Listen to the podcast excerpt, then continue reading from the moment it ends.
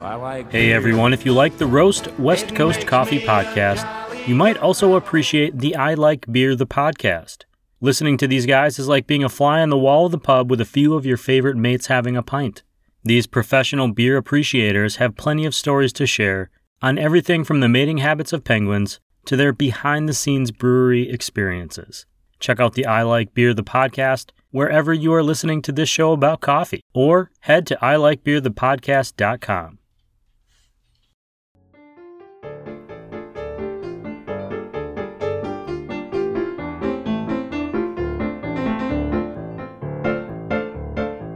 Hello and good morning, everyone. Welcome to Season 4, Episode 17 of the Roast West Coast Coffee Podcast.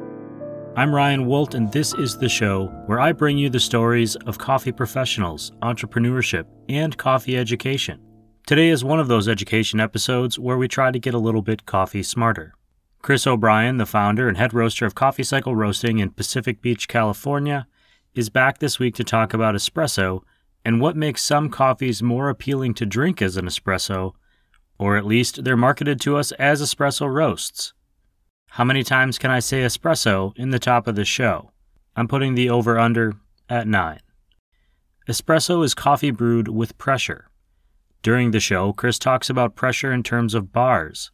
I should have had him clarify in the moment, but I didn't, so I'm going to give you a little bit of background first. I'm more familiar with PSI, which is the measurement you might use when pumping up your bicycle tire. PSI is measuring the force of something in pounds per square inch. A bar of pressure measurement is the same concept, but it is measuring in kilograms per square inch. Bar pressure measurements are part of the metric system, which is used pretty much everywhere else in the world, including Italy, where espresso was popularized. Traditionally, the ideal pressure for an espresso machine to extract the coffee during the brewing process is 8 to 9 bars. One of those bars is the equivalent of about 14.5 pounds per square inch, meaning that the ideal espresso pressure in an American imperial standard of measurement is 116 to 130.5 psi. That would be one very pumped up bike tire. I'll add a bar to PSI converter to the newsletter on roastwestcoast.com. You can always go there after listening to the show to get recaps, coffee news, clarifying content, coffee education, and updates from our roast industry partners. If you're stoked on this show, the Roast West Coast Coffee Podcast, and you do feel coffee smarter, please consider subscribing so that you don't miss any of our future shows. And I hope you took the under, because that was seven times that I said espresso make it 8. Right now, I'm pouring a fresh cup of coffee, and you should too, because it is time to sit back, relax, and get a little bit coffee smarter with Chris O'Brien of Coffee Cycle Roasting on the Roast West Coast Coffee Podcast.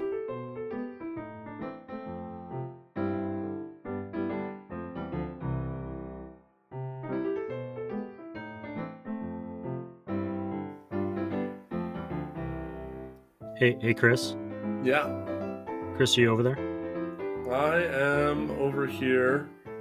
Uh, all right, I'm putting my phone down. I'll be yours. I'll be all yours. Well, I always appreciate the professionalism. Welcome back to the Roast West Coast Coffee Podcast, Chris. I'm glad you're here. And uh, we got into a pretty intense conversation last week about barista competitions. So if anyone hasn't listened to that, they should because it'll go and take you in different places you probably aren't expecting. Have you had your beard trimmed? Your beard looks very nice. My beard has been trimmed. You know, I Oh, really appreciate you noticing. I actually put in a little beard oil today too, just so I would look nice and shiny. Ooh, very nice. Looking You good. you look the same. I I wanted to get back onto a topic that is a little bit I think more accessible to people today. At least people that drink coffee every day or like coffee or coffee drinks. And I want to talk to you about espresso and the coffees that we use for espresso. When I come to your shop, for example, there's always like a coffee that you've chosen to be the house espresso roast. Like if someone just says, I want an espresso or I want a coffee drink, this is the one that you're putting in there. Sometimes I'll, you'll say, well, this other coffee tastes really good as espresso or this one doesn't. I'm wondering if there are if there are traits or if there are reasons why one coffee might be better for an espresso drink versus a brewed drink than another. Yeah, and that's a that's a great question, and that's something that comes up all the time in my professional life. So I'm really happy to address it in this forum and sort of talk about it a little bit. It's really confusing because some people will literally put on their bag when they're selling you beans, they'll say espresso beans. And you're like, well, these are for making espresso, and other beans are not. But the fact of the matter is, is that technically, espresso refers to a means of preparation of coffee and not to specific beans. So technically, you should be able to pull espresso with any coffee beans. So, you know, we could literally like end the episode right there, and I would hope that like everyone would just just trust me and believe me, and just would be better people, therefore, and cause me a little bit less heartburn. But there is, you know, of course, more subtlety to it than that, and you know that I am willing to talk about it for you know, however long we're doing this episode today. So that is the main takeaway, though, is that espresso literally refers to a means of preparation. It means to brew using pressure, um, using pressurized water. And there's some standards in the pressure that's used, but overall, it's it's really just to, to brew it with pressure. There's been some innovation with it where we don't always use the same pressure. There have been some technical changes over the years that have sort of changed the way pressure is used in, in brewing espressos generally, but overall it's it's it's pretty much all the same. You put finely ground coffee into a small metal filter basket. You apply high pressure water to the top of those compacted fine grounds. The grounds are so fine and compacted that they resist the pressure of the water. Pressure builds up and it extracts espresso, which is a coffee that has usually no paper filtration, so it'll have naturally occurring oils in it. Those oils will get emulsified by the pressure. They'll create a, a, layer of crema on top, sort of a foam from the, the oils being under high pressure. And you can use any kind of coffee to do it. You can use a really light roast, or you can use a really dark roast, or you can use a single origin from any particular origin, or you can use a blend. But espresso historically comes from Italy and that's where our general understanding of espresso comes from. The espresso machine, as I think we talked about in another episode, was invented around the turn of the century, around 1900. There's sort of an early version of it that was invented 10, 20 years before. That was really just kind of a batch brewer. But the espresso machine, the, the progenitor of the espresso machine as we know it today, was invented just before 1900 and then the patent was bought just after 1900 by a guy named Pavoni. And Pavoni still makes espresso machines. Not the guy himself; he's he's no longer with us. Uh, but his company, La Pavoni, still makes espresso machines. They're the oldest espresso machine manufacturer in the world, as you would be if you owned the original patent for an espresso machine. And those machines had a boiler that contained boiling water that let contain pressure inside, so you could get it hotter than than the 212 that water boils at Fahrenheit. And that that sort of acts as like a stored energy, heat energy, and pressure. And then the rest of the pressure was derived from a spring. Um, a lever would be pulled down to engage the spring, and then the spring would push, you know, low pressure water. What was low pressure water? It would push it at the coffee puck, create high pressure, and extract your espresso. I'll just I'm going to jump in and just I wanted to mention this before just to explain that you had mentioned you put the finely the finely ground coffee into like a little metal basket. Yep. That the the water is then pushed onto it. You just referred to it as a puck, and we've said this in other shows, but I just want to clarify. It's called that because it kind of looks like a hockey puck, right? Yeah. I mean, it's essentially a small, thick disc of coffee grinds that's so finely compacted that the water that's being pushed through it is like fighting to find a way through to yep. extract that flavor. So when it comes out the bottom of that puck, it's essentially soaked. It's it's been seeped in that those grounds. Yes. And forced its way through. Yes. The amount of pressure that we usually use is about nine bars of pressure. Um, if you're using a traditional like contemporary espresso machine where it's uh, pump driven instead of spring driven, that pump is going to pump water at that compacted coffee and it's going to let the pressure get up to nine bars of pressure. And when it hits nine bars, um, it'll hold it there, and then liquid will slowly seep through the bottom of that compressed puck of coffee, and uh, will drip into your espresso cup, and that's your espresso. Um, and I saw an interesting thing the other day. If you take the square inches of, of, a, of a traditional espresso puck, which is 58 millimeters diameter, take the, the square inches of that and you apply nine press nine bars of pressure to it, it's equivalent to something like three ballerinas standing on tiptoe on that same little area. So 58 millimeters, about like two, two and a half inches, something like that. And uh, and I saw this great image of like a portafilter with three ballerinas, um, you know, perched on it because that's about the amount of pressure that it would be. Is like 300 pound adults or 390 pound adults, you know, all putting their weight on one small little little area. But you know, in Italy, where the espresso machine originated, it originated in 1900, uh, around 1900, and so back then, coffee is being brought from all over the world, just like it is now. Uh, but coffee wasn't really being cultivated with the precision and care that it is now. We didn't know as much about agriculture in general back then, and we certainly hadn't applied it as broadly as we do now. And there's still innovations going on at the farm level today, and then you know hopefully there always will be. Um, it's always good to be improving but you can kind of boil that down to say that basically the, the green coffee that's coming into Italy in 1900, 1910, 1920, whenever you know we're, we're kind of looking at here, is not at the same quality level as it is today. It's just not as refined. They aren't sorting out as many defects. They're not. They don't know what to look for necessarily. They don't know to pick only the ripest cherries. They don't know that they can, you know, have different varietals and crossbreed them to get different um, effects. They they don't take as much care in the processing, so there's going to be more defects that arise in that step. Um, all kinds of different things that are going to go basically more wrong compared to what we know 120 years later.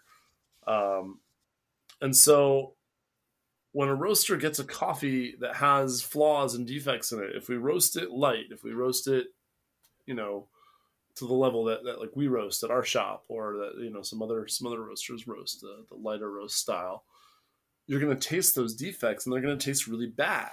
And they're to taste bad in different ways. We can taste i think you had an episode with with siri about about tasting tasting coffee and and you know what we look for in it but you can have coffee that tastes you know we talk about the good tastes in coffee a lot we talk about coffee that tastes like red wine or blueberry or milk chocolate or caramel we talk about those things well, what we don't like to talk about with customers is coffee that tastes like burnt rubber or asphalt or old band aids or hay, raw peanut. Um, there's all kinds of ways that coffee can taste really bad. Raw potato, you know, a potato defect is like a known defect in, in certain coffees. And these bad tastes can come from all kinds of these these flaws at the, the producing level or the storage level. It could, you know, taste pretty bad because it was stored poorly, or maybe it was on the deck of a ship coming up from Africa or Latin America or wherever it was, and a, a wave came over the side of the ship and got the bag of coffee, and that's that's you know a real risk because it's just a burlap sack with raw coffee beans inside of it. And so when you have these flaws in a coffee, well, generally we don't want to buy a coffee that has a bunch of flaws in it. But if you're going back 100 years, all the coffee is going to have some flaws in it. So you're going to buy some flawed coffee. And what do you do with it? Do you just roast it light and you taste burnt rubber and, you know, grass and hay? That doesn't sound like it tastes very good. So you roast it darker. And when you roast it darker, the heat is going to destroy some of those delicate compounds that are producing some of these undesirable flavors. It's going to destroy some delicate compounds that destroy that could produce desirable flavors as well. I'd point out that's another uh, way to create consistency in those coffees as well. If you're a large scale operation, and this isn't even uh, meant to be a slight, but if you want a consistent tasting coffee that you ship around the country or around the world, by giving it that extra oomph, that extra roast, you're yep. you're reducing the number of differences that people are going to get on the you know, on the final consumer end because you've essentially roasted those flavors out. Absolutely. It's it's maybe problematic that occasionally I use steak as a comparison to coffee because I, you know, do have a lot of vegetarian friends. Um, but if you get a really cheap steak cut and a really nice steak cut, and you cook them both really well done, you just cook the heck out of them. You might notice the taste and difference in the taste. You probably will. But if you cook them both, you know, less, you cook them both medium or medium rare, the difference between those two cuts of steak is going to be very different. And so, you know, that's the case with a lot of things where, you know, you can use the cooking process or the, the, the roasting process, the, the application of heat to cover up and destroy defects and to compensate for for things that didn't go right earlier in the process. And so when you go back in history, you see that, well, we didn't have coffee that was good enough to roast as light as we can roast it now. And so you had to roast it dark. And so we have this association of espresso beans. What is espresso beans? And we have an association with them being a dark roast. And that's where that comes from. So you do not need to have a dark roast to make an espresso.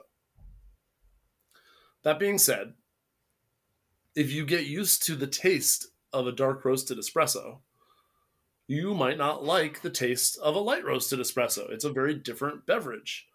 And much as I have my preferences there, you know, there's I can't really say that you're wrong to like a dark roasted espresso because you can take a really nice coffee and roast it dark and have it be good and then make an espresso out of it. So there's there's nothing wrong with that. Um, and if that's the kind of coffee you like, then then that's always what matters is did you like it? I think that it's good to drink coffee that's produced well, and it's good to reward producers for producing good coffee. But if ultimately you want to roast it darker and then you want to make espresso out of it or drip or whatever it is, then that's that's fine. But it is important to know that you can take a worse coffee, a coffee with more flaws, and roast it darker and have that be a sort of a compensation for some of those flaws. And that is where our association with espresso as a dark roast comes from. It comes from the history of espresso being from an earlier time where we didn't have coffee that was good enough to roast light. And the innovation of, of producing good light roasted espresso, chemically, that's actually more difficult to pull off. And that comes down to solubility. So, solubility is going to impact the extraction of the espresso. So when you roast a coffee darker, it does become more soluble. And when I say solubility, I'm talking about how easy are these different compounds that are inside the coffee bean to extract. How easily can I get them from the ground coffee into my liquid beverage, whether it's a drip coffee or an espresso?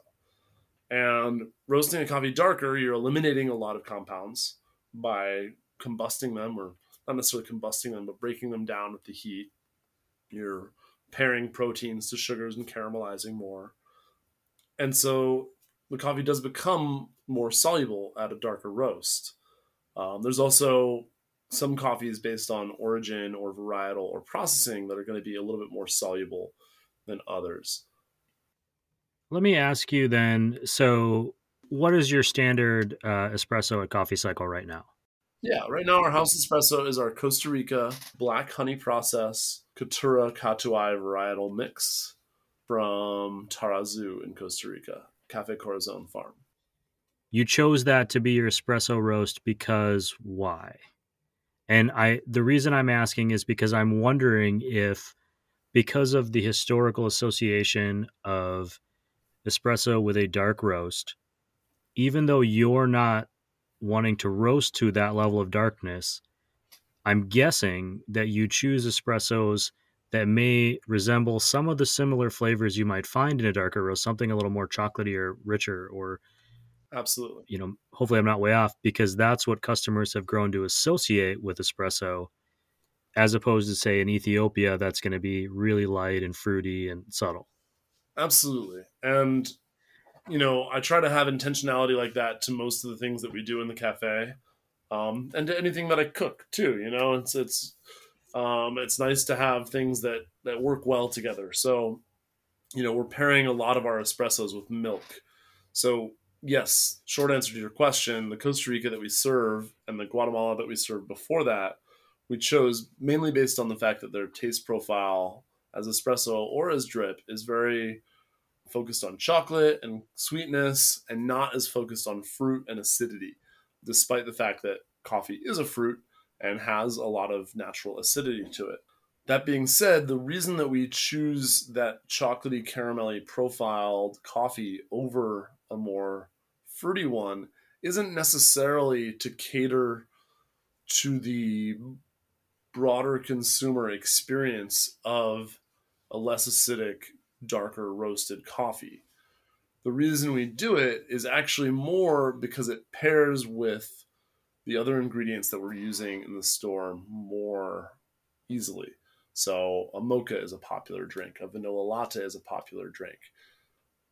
You can pair citrus and berry and fruit flavors with chocolate or vanilla and milk, even, um, but it's going to be a little bit easier of a pairing to pair a chocolatey coffee with a chocolate and milk, or a chocolatey coffee with vanilla and milk, or with caramel and milk. With caramel latte too. You know, we have all these things. So it is possible to pair a fruitier espresso or a fruitier coffee with those things. But you know, an example of that is that many years ago we I made a syrup, a lavender syrup for our lattes, and the main reason I made that syrup was because I had an Ethiopia coffee that was very citrusy and fruity that I really loved, and it made a great espresso, but it really didn't pair as well with the vanilla or the chocolate, but it paired great with the lavender and the milk. So those kind of flavor pairings is something that I look at for some of my espresso choices.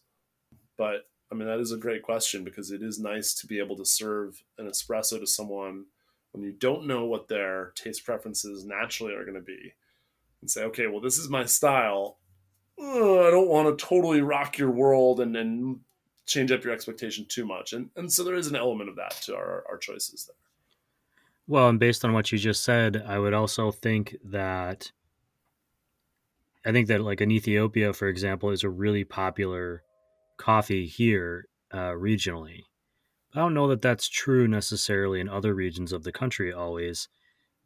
And so assuming there's an association with espresso and flavor, it might be more difficult to offer somebody a drink that's so far so much more would be more experimental or riskier in that situation for them to try not knowing where they're coming from and absolutely and that's not to say we shouldn't challenge people or challenge customers and, and that sort of thing either but i mean yes, we're we are we're always talking about coffee, eh, just kind of one on one with the audience here. But you also run a business, and so there's that aspect of it that you have to keep in mind as well. And so, and I would also uh, I just want to reiterate and make sure that it was it it made sense that when you were talking about the Costa Rica or the Guatemala that you serve as an espresso, those flavors are occurring naturally not because you are roasting them to an excessive amount that was that's yeah. kind of the value there is they are a better coffee that naturally has flavors uh, so you can roast it to a lighter medium level which we got to figure out a better way to talk about like medium and light roasts because every roaster has like maybe a little bit different perspective on where their light is or where their medium is and when you're talking to customers are you referring to it as well, it's lighter medium on this general world scale. Is it lighter medium or dark based on the shop scale?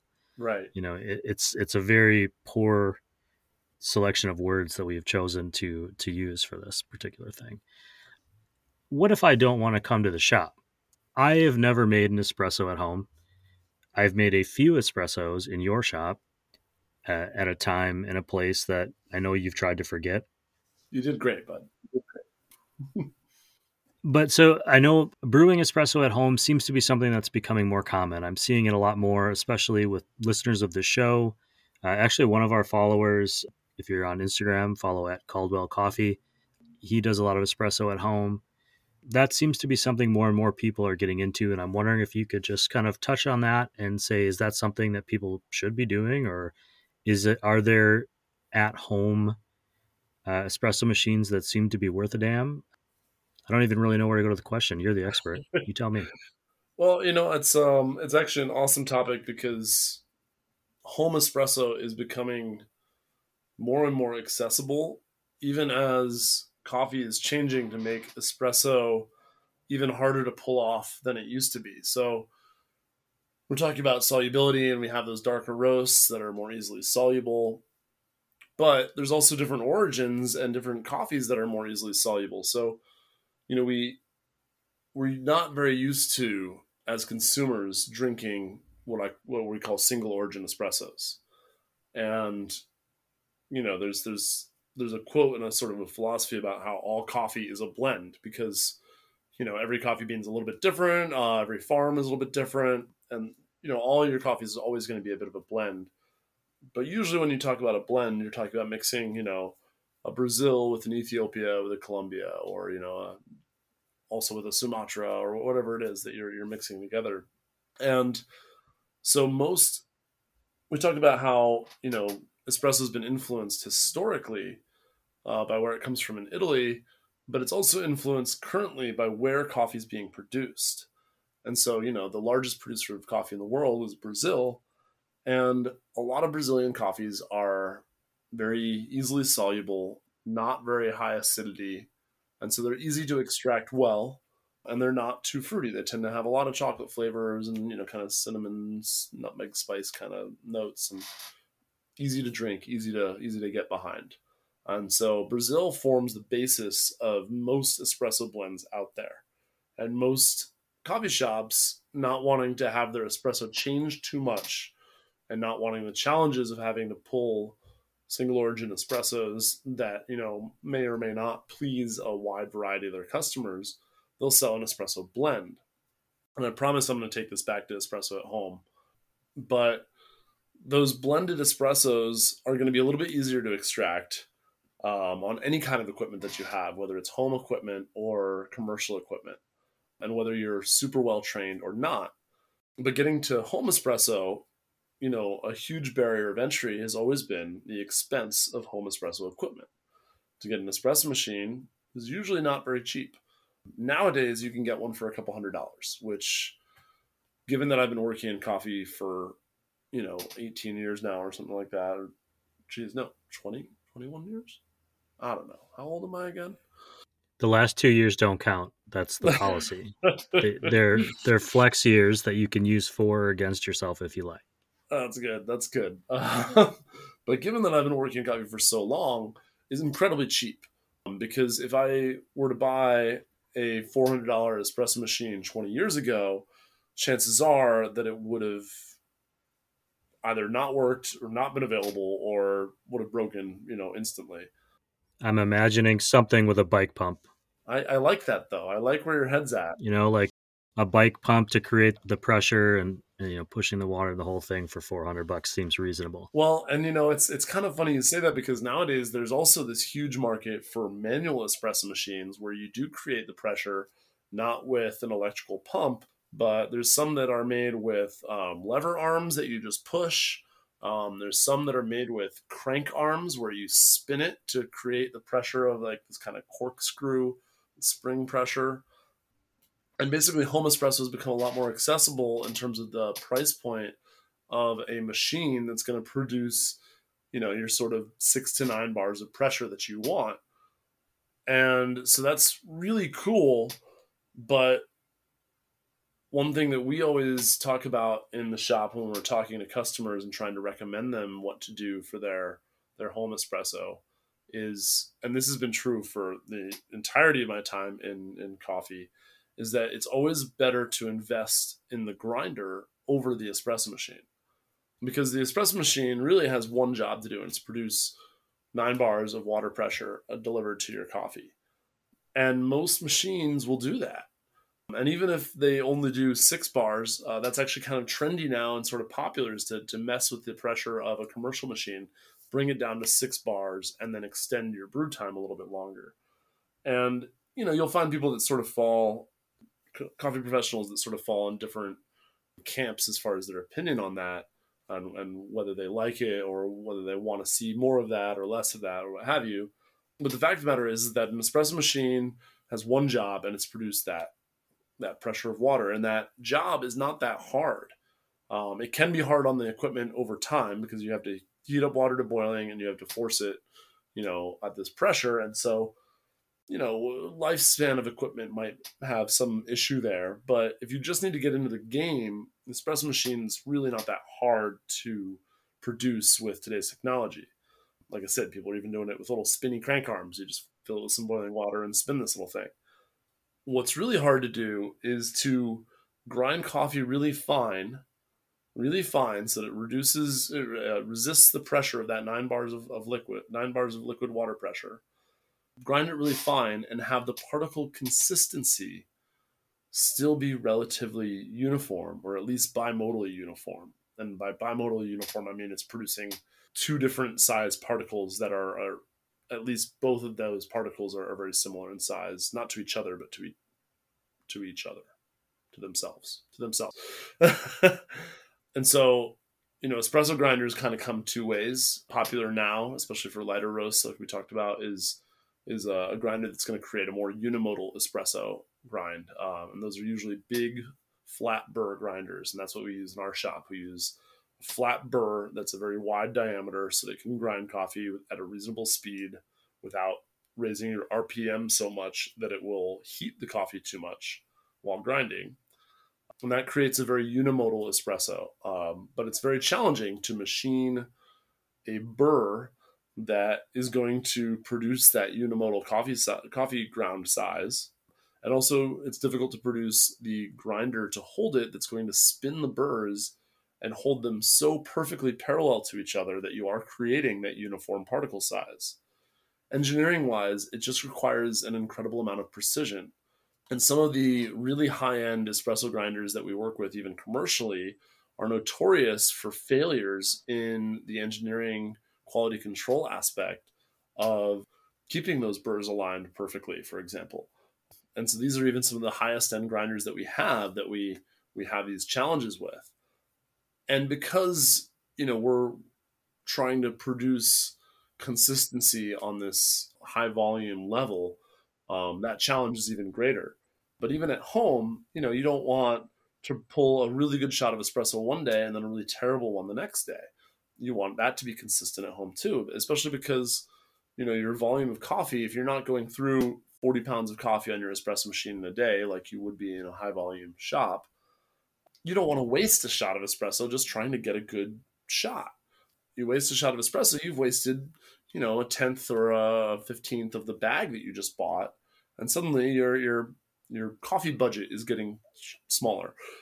And we've already spent all this money on the, the grinder and the espresso machine. So we always recommend people spend the money on the grinder first because whether you're doing unimodal, where you have this big flat burr and you're creating this singular particle size and trying to extract it all at the same, or whether you're getting a bimodal grinder, which is usually going to be a conical burr grinder, which is just a different style of burr grinder, and it tends to produce two different size particles, which are generally thought to be very good for espresso because one of those particle sizes is significantly smaller. And so it will more easily create a puck that resists the pressure because those smaller particles sort of fill in the gaps between the bigger particles.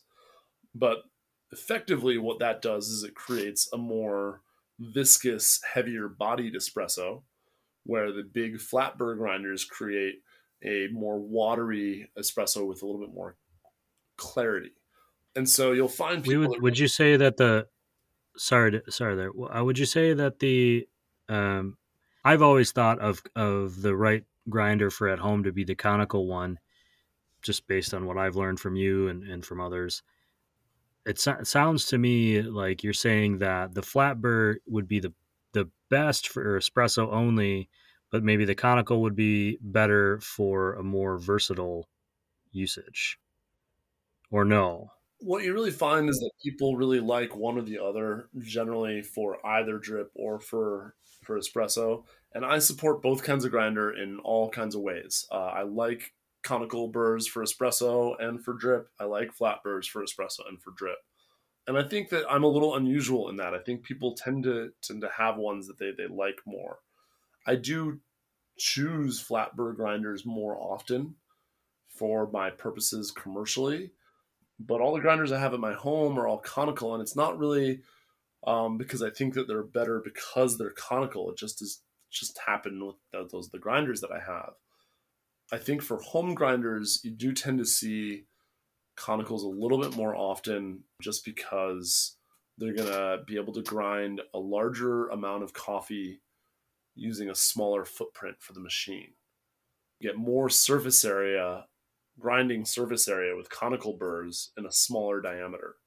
So if you have 40 millimeter conical burrs, that's a huge burr set. That's a ton of surface area to grind the coffee on. But you're going to get a similar um, surface area to grind on with like a 100 millimeter flat burr set. And so if you're trying to house 100 millimeters of burrs, that's a fairly large width to the machine, you know, at least compared to 40 millimeters. And so you have a lot more room in your machine for sort of other other things. Um, so I think engineering wise, to produce an affordable home machine that also fits in like a nice kitchen footprint, you find a little bit more often you'll find conical burrs. But you know, ultimately, it's it's really just a, a, choice that you can make. And I don't really feel like you have to fall on one or the other. But if you're an espresso person, if you really love espresso, you probably will love either really higher clarity, larger volume, less body shots from a flat burr grinder, or you'll like more viscous, more syrupy, little bit more muddled flavor and more um, homogenized flavor of a, of a conical burr espresso. I'm I'm not saying that one is better than the other. I think they both they both work great. It's just kind of your your style and what you prefer. Sure, and I would refer back to uh, we did a, a, grinder test a couple years back, and one thing I, I would say with that was that I would bring up now in saying, as we're discussing this, one you start thinking about the cost of your coffee experience at home uh, versus in the shop. And this is one of those areas where I say it's worth it to do the research, spend more money if you need to, but try not to underspend just because something is on sale or discounted because the the failings of some of the let's say lesser uh, lesser equipped machines are dramatic when it comes to the coffee flavor that's going to come out at the end of at the yeah. end of the day. So you really take that into account when you're thinking about it that yeah, I want to do this at home, and I, and to make it worth it, I also want it to taste good at home. This is what I got to do to make that happen, and decide for yourself if if that is the path you yeah. want to go. Yeah. So you know, it's pretty cool how accessible home espresso has become. You know, as far as the machines go, um, but the espresso machines. Um, but the nice thing that we're seeing like now, like right now, is that the grinders are now becoming more and more accessible as well. So in the last, you know, 10 years, there have been a couple grinders that have come out that really um, have changed the, the home espresso scene for the better um, by making it much more accessible. And it's, it's funny because the price tag on these grinders sometimes seems, you know, like a, a jaw drop to people that just aren't used to these things. But with the, the 20 years barista experience, you know, and I, you just couldn't get an espresso machine or espresso grinder for home for under a thousand dollars 10 years ago you just couldn't. Like if you got one that was less than that, your espresso just would never be very good. Like there's just no way to do it. And nowadays there's there's there's options, and there's there's plenty of options. And you know, I, I, I said a thousand dollars, and I'm there were grinders, you know, ten years ago that could do espresso that was okay back then, but nowadays we just have we have options, and some of them are pretty pretty fantastic. And I think you know the most famous one right now um, that's shaking things up. And I, I remember I had a, a, friend who got one when they were very new, and they're still sort of they're sort of not quite hard to get, but you, you got to wait for it. Is it's called the Niche Zero, and the Niche Zero is a really interesting grinder. Um, it's very small, it's fairly quiet. It can do anything from French press to espresso, which is you know very unusual. It's a conical burr set but it doesn't have any like real bells and whistles. You have to weigh out your coffee before you put it in the in the grinder. You put it in the grinder and you grind it and it comes out, and then you have to load it into your portafilter into your pour over. And there's no there's no timer, there's no scale, there's no like there's just no real bells and whistles to it. But you know, when I used to work at a very busy high end cafe, we used these espresso grinders that were kind of the, the gold standard for most commercial espresso grinders. We used Mazzer espresso grinders, M A Z Z E R. And Mazzer espresso grinders make good espresso. And they have a couple different models, and some of the models are sort of more famous than others. But the, the lowest model that's, you know, kind of most popular is called the Super Jolly, and it's a flat burr grinder but it pushes coffee out of the grind chamber and it sort of pushes it down this channel into your collection chamber or into your portafilter. And so coffee tends to get kind of caught up in this chamber or on this channel. And so that's what we call grind retention.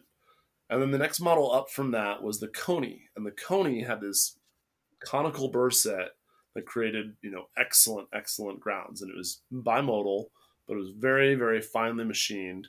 And the Kony could do a fair amount of volume but it wasn't the fastest grinder they had. They had the Robur, I think, was the next one up, and the Robur, the the burr diameter was bigger, still conical burrs, but because it had a bigger burr set, it could grind even faster. But the interesting thing was the the Robur and the next one up from that, the Major, the grind quality that came out of those burrs, those burrs weren't as finely machined as the Kony. And they all had the problem of retention. So if you change your grind setting on one of these Mazzer grinders, you have to purge, you have to grind a couple shots before you see any changes in the grind setting. But the Kony had the best burr set of all of them. It was not the biggest, but it had the finest machining.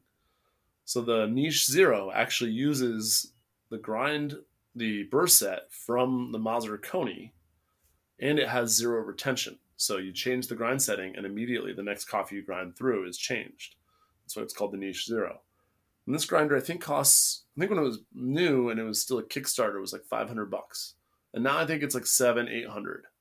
But it's commercial level espresso. I mean, this this Kony grinder was like a three thousand dollar grinder, two three thousand dollars at least, and now you can get it for under a thousand dollars at home, and it eliminates some of the flaws in the commercial version.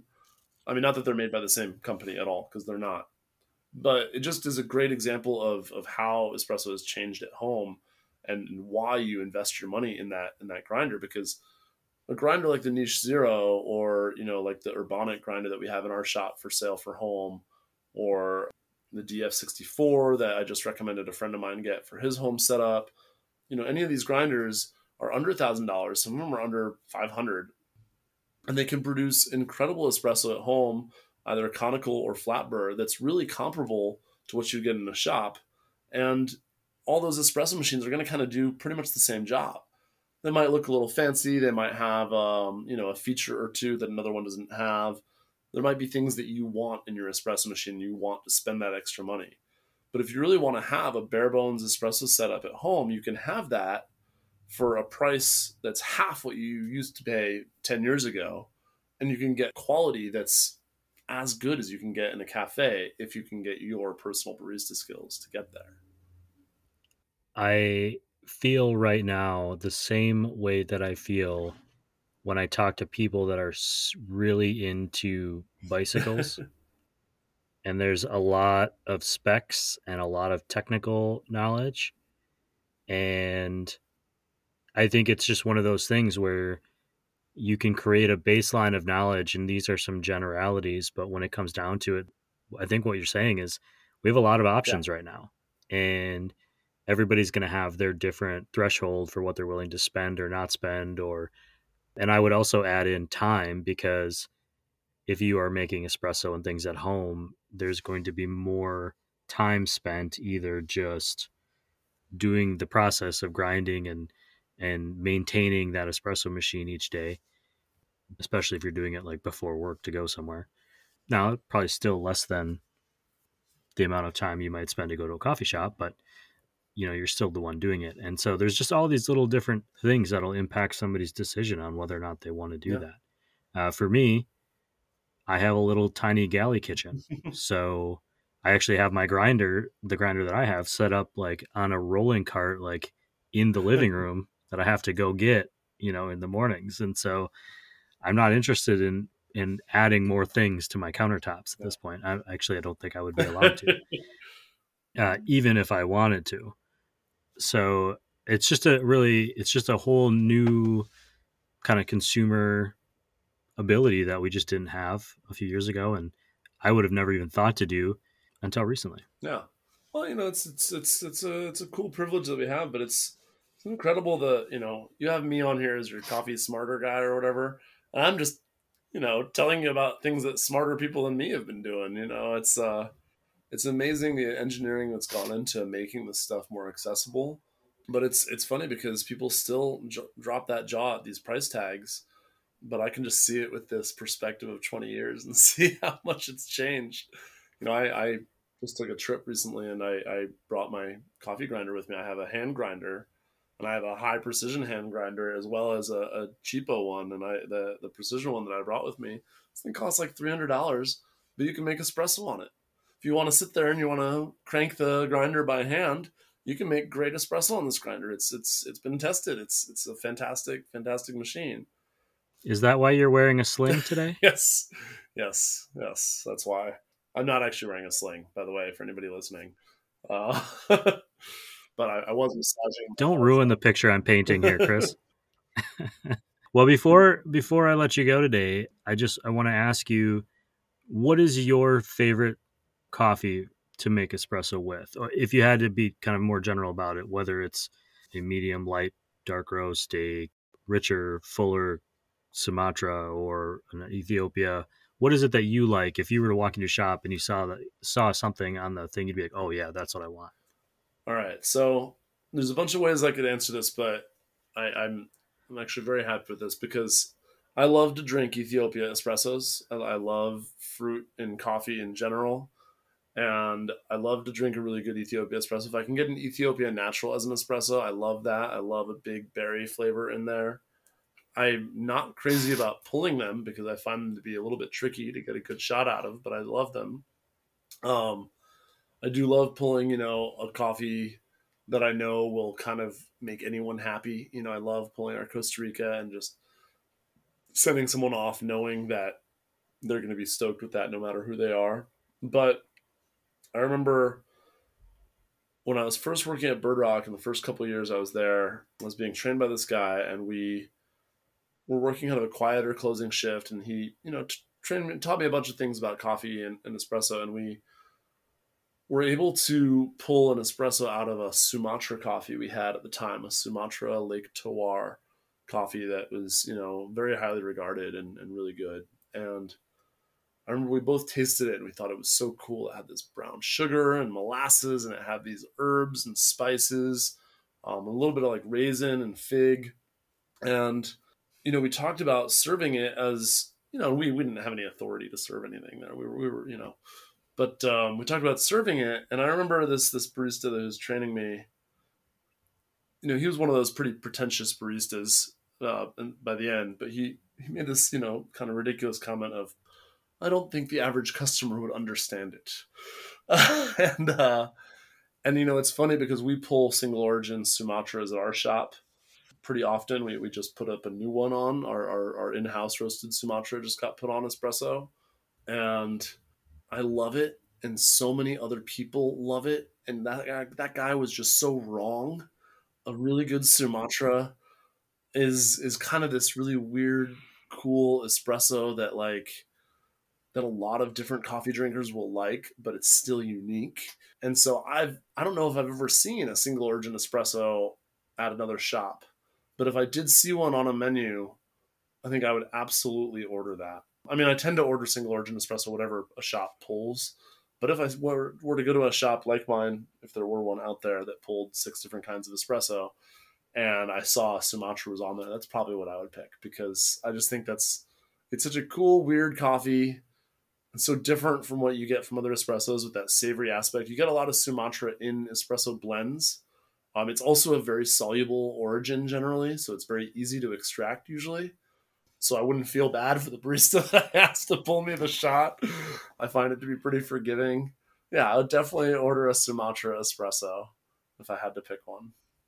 I love that because I'm a Sumatra person personally. That's always been my favorite. Although I've been transitioning, probably because of the influence of people like you, to start enjoying more uh, fruitier coffees. But I want to finish today with one last question. I obviously tell people to go to Coffee Cycle, and you're on the show. and we're always saying, you know, Chris at Coffee Cycle and promoting you. Thank you. Not because you pay me or anything, but just because I like doing it. I don't even pay you for this. I noticed. But I wanted to I wanted to give you a chance to to pay it forward a little bit. If you were to say to recommend to someone to go get an espresso somewhere else, what's another shop you'd you'd shout out? Oh man, I mean, I, I gotta shout out Acento, and I know we've mentioned him on this on this uh, this forum before, but you know, I just said if there were another shop that existed that pulled four or five kinds of espresso and I they had a Sumatra, well, guess what? Luis uh, Sanchez at Acento Coffee Roasters does pull four or five different kinds of espresso, and he does have a Sumatra, um, and it's fantastic. And uh, I would definitely recommend going there. There's a bunch of other great shops in this city. Uh, I love them. The ones that I don't get to often enough that I really love are, you know, Scrimshaw is a great shop that I'd love to love to get down to more often. There's just just a bunch. There's just a, a ton, and you know, just support your local coffee scene. That's that's all. And if you find a local coffee shop that you love and you go there all the time, even if it's coffee cycle, just treat yourself to a change and go somewhere else. That's also local for for a change. You know, try something um, because everyone who puts in the effort to create a shop deserves a little bit of a little bit of support. Almost everyone. I also like Acento and, and have been there many times, as long as it's not Sunday. Oh, because Luis serves, serves on Sundays, on Sundays yeah. so you can't get your espresso. Yeah, don't, don't, go on a Sunday. That's right. Yeah, he deserves that day. I wonder if Luis listens to the show. We're gonna find out. I think. Chris, thank you so much for being here one more time. Uh, we really went way further into that than I expected, and that's always awesome. I know I appreciate it, and I know our listeners appreciate it. I didn't get a chance to tell you this off air, but I recently had a listener reach out and ask me about storing coffee, and I referred him back to a show we did in the first season about storing coffee and whether you should or shouldn't put it in the freezer. And I'm going to link to that so other people can listen to it. And he sent me a photo back, another photo of his the coffee that he had ordered and like the way he had it stored and the whole thing. And he was so excited to have that knowledge for himself. Very cool. And that's such a cool thing that we can provide Oh yeah, that's awesome. That's great. Thanks, man. Thank you, and I'll talk to you again soon, buddy. Care, brother. Thanks again. To recap, when you see the term espresso on a bag of coffee beans, it is referring to a style of preparation, not a particular style of coffee bean. Espresso is a coffee brewing technique in which fine coffee grinds are compacted into a hockey puck looking thing, and then hot water is forced through those grinds using pressure and pulling or extracting coffee flavor and oils with it as it finds its way out the bottom. The basket container those grinds are held in during this process is called a portafilter. The holes in the bottom of the basket will guide the coffee to a singular point to drain down into a glass. It's a cool process to watch and I'll share a video of it in the newsletter, which you can find at roastwestcoast.com. I'll also cover a lot of vocab in this week's post, share examples of hand pressurized espresso machines that have, as Chris so eloquently put it, a spinny crank arm. I'll even include a list of coffee grinders that offer a lot of value for the money if you are looking to grind at home, but not looking to break the bank just yet. I want to thank you for listening today and for supporting your local coffee roasters. There are so many great coffee roasters and coffee shops out there, and I am trying to get to them all, but it is hard to do when this show's industry partners also make such great coffee and whiskey. So a special thanks to Cafe Laterre, Moster Coffee Company, Leap Coffee, Maria Coffee, Steady State Coffee Roasting, Coffee Cycle Roasting, Camp Coffee Company, Cape Horn Coffee Importers, First Light Whiskey, Zumbar Coffee and Tea, and Ignite Coffee Company. Tyler Whitehead, the founder at Ignite Coffee Company, has some big coffee news, which he is going to share with us during the next Roast West Coast interview episode. And if you haven't already heard it, please go back a few days and listen to the Chad Bell of Achilles Coffee Roasters interview that came out earlier this week. Chad was a great guest, and if you're interested in entrepreneurship and how the industry may be adapting to the current employment market, you definitely don't want to miss it. Links to all of the great industry partner roasters are right there on the front page of this show's newsletter at roastwestcoast.com. And if you have a question you want answered on a future episode of Coffee Smarter, hit us up on Instagram at roastwestcoast. Speaking of, Kim, I got that answer for you. Once you practice your steaming and frothing of milk, you cannot rechill and use that milk again. The proteins have been broken down too much and it will not reconstitute in a way that will functionally enable you to keep practicing. However, a recommendation from several coffee experts and pro baristas that I consulted suggested using cold water with a squirt of unscented hand soap. This will help you save some money and be a fairly decent substitute that mimics a similar foaming reaction during the steaming process. Next week, Jared Hales of Hasea Coffee Source is rejoining the show, but this time as a coffee expert. We're going to talk about buying green coffee for beginners. If you've ever thought about roasting your own coffee, you won't want to miss this because it all starts with the green bean.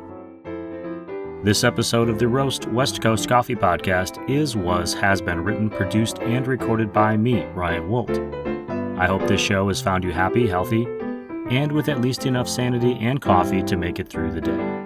And please, always tip your baristas, and be sure to drink good coffee.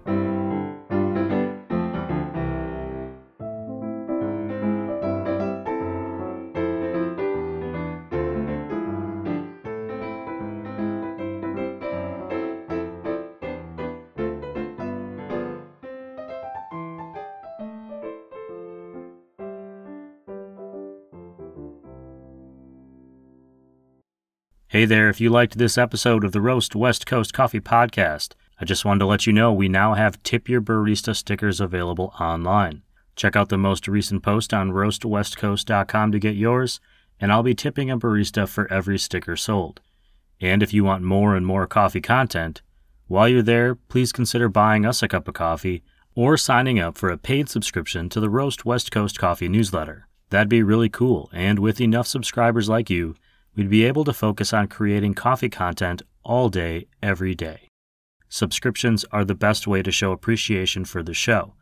Just head to roastwestcoast.com to subscribe or leave a tip. Thanks for listening, everyone.